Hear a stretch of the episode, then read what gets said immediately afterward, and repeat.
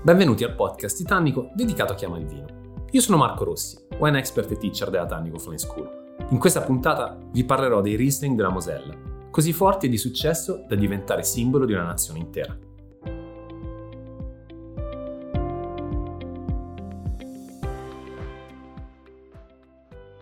Nessun territorio al mondo parla di Riesling come la Mosella. Sarà che su 9.000 ettari vitati 6.000 ettari sono a Riesling, sarà che i 5.000 produttori che popolano la, la, regione tedesca sono dediti principalmente alla coltivazione e alla produzione di vini, di vini Riesling, ma fatto sta che quando parliamo di questo vitigno e dei vini anche dolci ottenuti da esso, immediatamente facciamo riferimento alla, alla Mosella. Le caratteristiche intanto del, del Riesling ottenuto in, in Mosella, va chiarito, sono molto particolari e facili da, riconosce, da riconoscere. Generalmente gradazioni alcoliche basse, si tende ad avere un grado zuccherino più elevato, il, i vini sono tendenzialmente più esili, molto molto freschi, con questa acidità molto marcante. Il profumo, più che giocare in gioventù su quelle che sono le note di frutta, va su un floreale. I frutti che troviamo sono tipo un lime, poi in evoluzione chiaramente andiamo ad individuare anche quelle classiche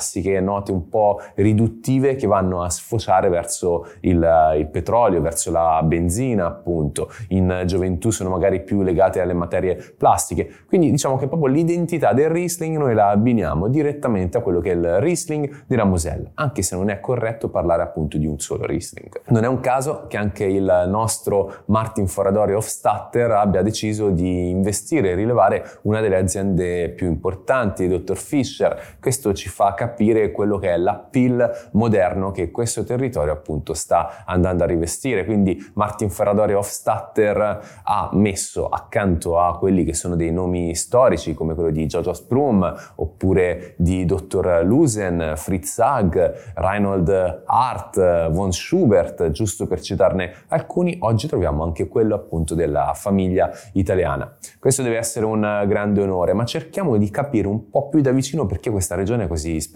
Stiamo parlando di una regione intanto che tra le 13 non è la più grande, è quella forse con il più storia in assoluto, è quella che ha avuto un focus sul Riesling per prima, già nel 1800 c'era una, una legge che obbligava i produttori di, di, uva ad espiantare le altre varietà e a impiantare Riesling. Poi questo in realtà è stato superato dopo, dopo poco, però è rimasto culturalmente questo concetto di andare a lavorare su questo vitigno. Tant'è che gli altri vitigni, il secondo per presenza di vigneti, è un super autoctono, quasi sconosciuto, l'Elbling. Troviamo poi il cosiddetto Rivaner, come viene chiamato qua, che in realtà è il Muller Thurgau, che popola di solito la parte più bassa della collina, quella un po' meno vocata per intenderci il Pinot Noir in questa regione, che comunque è un fatto un po' più moderno, un po' più contemporaneo, però non copre neanche, pensate, il 5% dei, dei vigneti. Quindi è un amore dichiarato verso il, verso il Riesling e verso quelli che sono poi tutti gli stili. Un tempo si andava sempre nella versione più, più, più dolce, si cercavano sempre contenuti zuccherini importanti, oggi la versione Trocken e invece nella classifica dei Predicats Wine anche la versione Cabinet stanno piano piano ricoprendo un ruolo sempre più importante. Questa regione intanto si sviluppa in orizzontale, quindi da un lato abbiamo il Reno sulla parte orientale, su quella occidentale invece troviamo la Francia. Eh, andiamo da Treviri a Coblenza e abbiamo la zona che si può dividere regione in tre parti fondamentalmente, che è la parte della Mosella inferiore, la parte della Mosella centrale, che è quella poi più produttiva, e poi la parte della Mosella superiore. La parte della Mosella inferiore troviamo Calmont, che è uno dei vigneti più importanti quando parliamo di Germania, considerato per anni tra i vigneti più ripidi in assoluto all'interno del mondo produttivo europeo. È un vigneto che ha bisogno per poter operare, quindi poter portare il vino con la qualità voluta di minimo 1000 ore uomo all'anno, per intenderci. Questo è un apporto lavorativo che in Italia troviamo per esempio in Valtellina, su quelli che sono proprio i vigneti terrazzati eroici. Stiamo parlando di ore uomo che superano abbondantemente del, del doppio quelle che sono le ore uomo medie, quindi un anche dispendio economico non, non indifferente. Per immaginarvi la, la, Mosella dovete immaginare che intanto questo fiume, perché il nome della regione deriva proprio dal, dal fiume Mosella, poi ci sono i suoi due affluenti, il Ruhr e il Sar, che fino a poco tempo fa venivano venivano inclusi all'interno proprio della denominazione, quindi anche in etichetta si trovavano tutti e tre i nomi. In epoca più, più recente, a partire dal 2007, è iniziata questa rivoluzione per cui negli ultimi due anni possono essere tutte e tre indicate come zone distinte, anche se ovviamente facciamo riferimento ad un'unica regione, quindi sono più delle sottozone, possiamo metterla in, in questo modo. Quindi dobbiamo immaginarci questo fiume che scorre per 250 km, che però da un punto a un altro in realtà in linea d'aria sono neanche 100 km. Questo ci dà proprio l'idea di quante curve la Mosella vada a compiere e di quanto quindi si vadano a caratterizzare proprio i giochi di, di esposizione, ma anche una eterogeneità dei suoli che qui però parla la lingua assolutamente dell'Ardesia. Due Ardesie differenti, parliamo di Ardesia blu e Ardesia rossa. Nel caso dell'Ardesia blu abbiamo delle caratteristiche più di finezza, di eleganza, i vini tendono a essere più esili, ad incarnare proprio la nostra idea di Mosella. L'Ardesia rossa invece dà un po' più di sprint, un po' più di forza, tende ad aiutare i vini ad avere anche un po' più di struttura di corpo, più concentrazione. Qua ovviamente non possiamo parlare neanche di epoca di vendemmia perché dipende dallo stile che si vuole andare a creare, quindi questo è estremamente variabile all'interno di quello che è il panorama della Mosella. Le altitudini non sono mai elevate, parliamo massimo di, di, di mezza collina, quindi arriviamo proprio a ridosso del, dei fiumi. Arriviamo a delle altitudini che di solito non superano i 200 metri sopra il livello del, del mare, quindi non è quella la componente che poi porta freschezza. L'Ardesia merita una riflessione. Andiamo sempre a discutere, e questo è un argomento, un topic che nel, nel, mondo del vino tra i professionisti, ma anche tra gli appassionati è diventato anche fonte di schieramenti differenti, se effettivamente la mineralità presente nel suolo vada ad influire direttamente su quelli che sono gli aspetti di mineralità del vino stesso. In molti sostengono che non sia così, però davanti all'Ardesia siamo tutti d'accordo che le caratteristiche che conferisce al vino sono nette, evidenti e anche a livello empirico ritroviamo questa salinità, questa mineralità unica che nessun altro suolo sa regalare. Quindi l'Ardesia svolge un ruolo fondamentale proprio per gli aspetti gustativi diretti, ma svolge un ruolo fondamentale anche per quanto riguarda il gioco climatico come dicevamo, il, quando facciamo riferimento alla Mosella, quando facciamo riferimento a quei territori tedeschi che si affacciano sui fiumi e che vanno quindi a poter sviluppare dei microclimi interessanti e unici adatti alla viticoltura, si parla sempre di un clima che è tendenzialmente mite. Ovvio, la Germania ha un clima decisamente fresco e anche in questi territori tendiamo a non avere grandissimo caldo, eccezione fatta di alcuni mesi eh, in realtà estivi ed eccezione fatta per le ultime annate dove il cambiamento climatico si sta veramente riflettendo in modo importantissimo.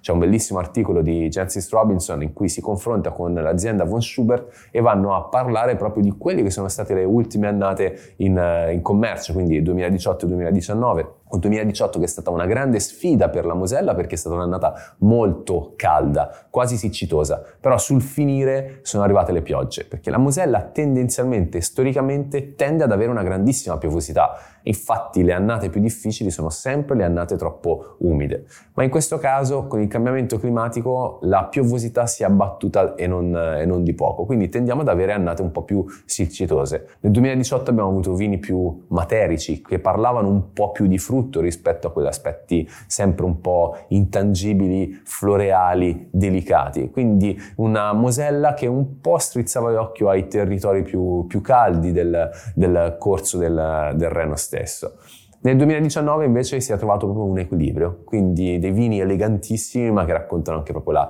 la, massa. E quindi una riflessione su come il cambiamento climatico sta portando grandissime annate ma porta anche ovviamente delle grandissime sfide e l'augurio da parte non soltanto di Von Schubert ma anche di tutti gli altri produttori è quello di riuscire nel tempo a riequilibrare, a tornare appunto a delle annate tipiche caratteristiche della Mosella, indipendentemente poi dal risultato perché la qualità la si fa ovviamente andando a interpretare quella che è la annata. Tornando però a quelle che sono le caratteristiche di un territorio come la Mosella, quando parliamo di Riesling abbiamo questa idea che il Riesling sia quasi tamaturgico, che quindi aiuti anche a guarire in maniera quasi, quasi magica da quelle che sono le malattie. Lo vediamo molti, molti Weingut, molte aziende riportano il cognome del produttore con l'affisso Doctor davanti. Questo fa riferimento a un vigneto in particolare, il Bercasteller,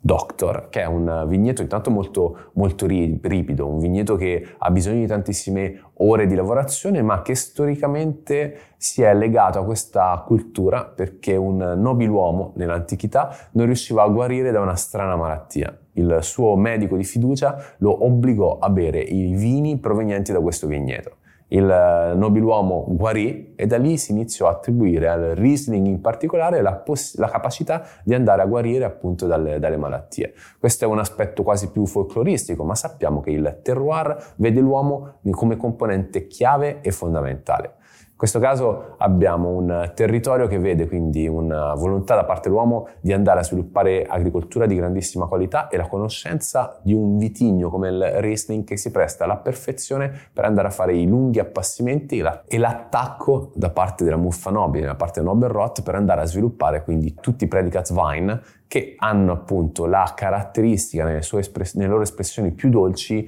di vedere la muffa che succhia via liquido proprio dal, dall'acino andando a concentrare gli zuccheri al suo interno. Ma ha bisogno la Nobel Rot per svilupparsi di caratteristiche uniche e sono quelle proprio del, della Mosella. Intanto ha bisogno di avere un corso fluviale che porta movimento e ventilazione. Qui sul finire dell'estate e all'inizio dell'autunno si alzano le nebbie, non, non, di rado, soprattutto la mattina. La ventilazione, grandissima ventilazione però portata dal, dal fiume Mosella, in questo caso va a smuovere proprio le, le nebbie nel pomeriggio permettendo quindi all'uva di mostrarsi completamente al sole con quelle che sono di solito esposizioni appunto più generose verso sud. In questo modo si va a sviluppare Nobel Rot ma non quel marciume che altrimenti andrebbe a compromettere la qualità. Abbiamo quindi delle caratteristiche veramente uniche, anche le ore sole sono, di sole sono tantissime e poi l'ardesia, giusto per andare a semplificare, va proprio ad assorbire il calore forse è un territorio in cui non abbiamo grande escursione termica tra il giorno e la notte e questo giustificherebbe anche questa finezza, questa eleganza in profumi che sono molto delicati che spesso e volentieri non raggiungono grandissima complessità se non nel tempo, perché questi sono vini che hanno la possibilità di evolvere anche per 50, 60, 70 anni senza avere nessun tipo di problema. È ovvio che non è dato dal tannino, dato che parliamo di uva bianca principalmente. Questa capacità di evolversi non è data neanche dall'alcol, perché da, andando dal cabinet, che di solito è intorno ai 10 gradi, a delle versioni anche più dolci, dove troviamo anche 5-6 gradi, non, non di rado, non è l'alcol a supportare l'evoluzione di questi vini, è l'acidità e l'acidità che esprime insieme alla mineralità la Mosella è un qualcosa di unico e di facilmente riconoscibile. Riconoscibile come lo sono le bottiglie che vengono utilizzate dai produttori. Quando facciamo riferimento alla Mosella, soprattutto al Riesling della Mosella, abbiamo tutti in mente queste bottiglie allungate, un po' affusolate che vanno a contraddistinguere ovviamente delle produzioni di, diciamo, del territorio della Germania, ma nella Mosella la bottiglia è verde, mentre negli altri territori la bottiglia tende ad essere marrone, proprio per la volontà di andare a renderla facilmente riconoscibile rispetto appunto alle altre zone in cui il Riesling è diventato uno dei protagonisti indiscussi. Un rapporto così stretto tra questo vitigno, quindi tra il Riesling e l'uomo e il produttore di vino, che ha portato quindi tanti produttori ad andare a modellare proprio le colline. I vigneti della Mosella sono caratterizzati da questi terrazzamenti che svolgono un ruolo fondamentale. Intanto abbiamo una presenza importante di vigneti singoli perché sono circa 500 tra i numeri più alti in assoluto in, in Germania, però il terrazzamento svolge un ruolo fondamentale, un po' perché comunque parliamo di ripidità, quindi di pendii che vanno tranquillamente a toccare il 70% di pendenza, ma soprattutto perché soffrendo in modo così forte l'umidità ed avendo un territorio che è abbastanza mite, però rimane comunque fresco perché ricordiamoci il Riesling è un vitigno eh, che tende a maturare tardivo e ha bisogno appunto di, di fresco, però nelle annate più umide, nelle annate piovose, che appunto la pioggia caratterizza questa regione, si vanno a creare dei fenomeni fenomeni di erosione con l'Ardesia e spesso anche di scalzamento della, della vite, un po' come accade in Friuli Venezia Giulia da noi. Questo fenomeno viene contrastato quindi con una cura maniacale del, del vigneto, con questi terrazzamenti che vanno proprio a contenere e quindi tendono a non far sfaldare troppo la, la collina. Quindi l'Ardesia diventa un'arma a doppio taglio perché da un lato è sì compatta da tutti quelli che sono i benefici per andare a sviluppare dei Riesling di estrema qualità, ma dall'altra alza e poi porta la sfida per il produttore di vino di cercare di tenere proprio il terrazzamento, quindi proprio il vigneto insieme, andando a tutelare quindi anche quella che è la buona salute della vite stessa.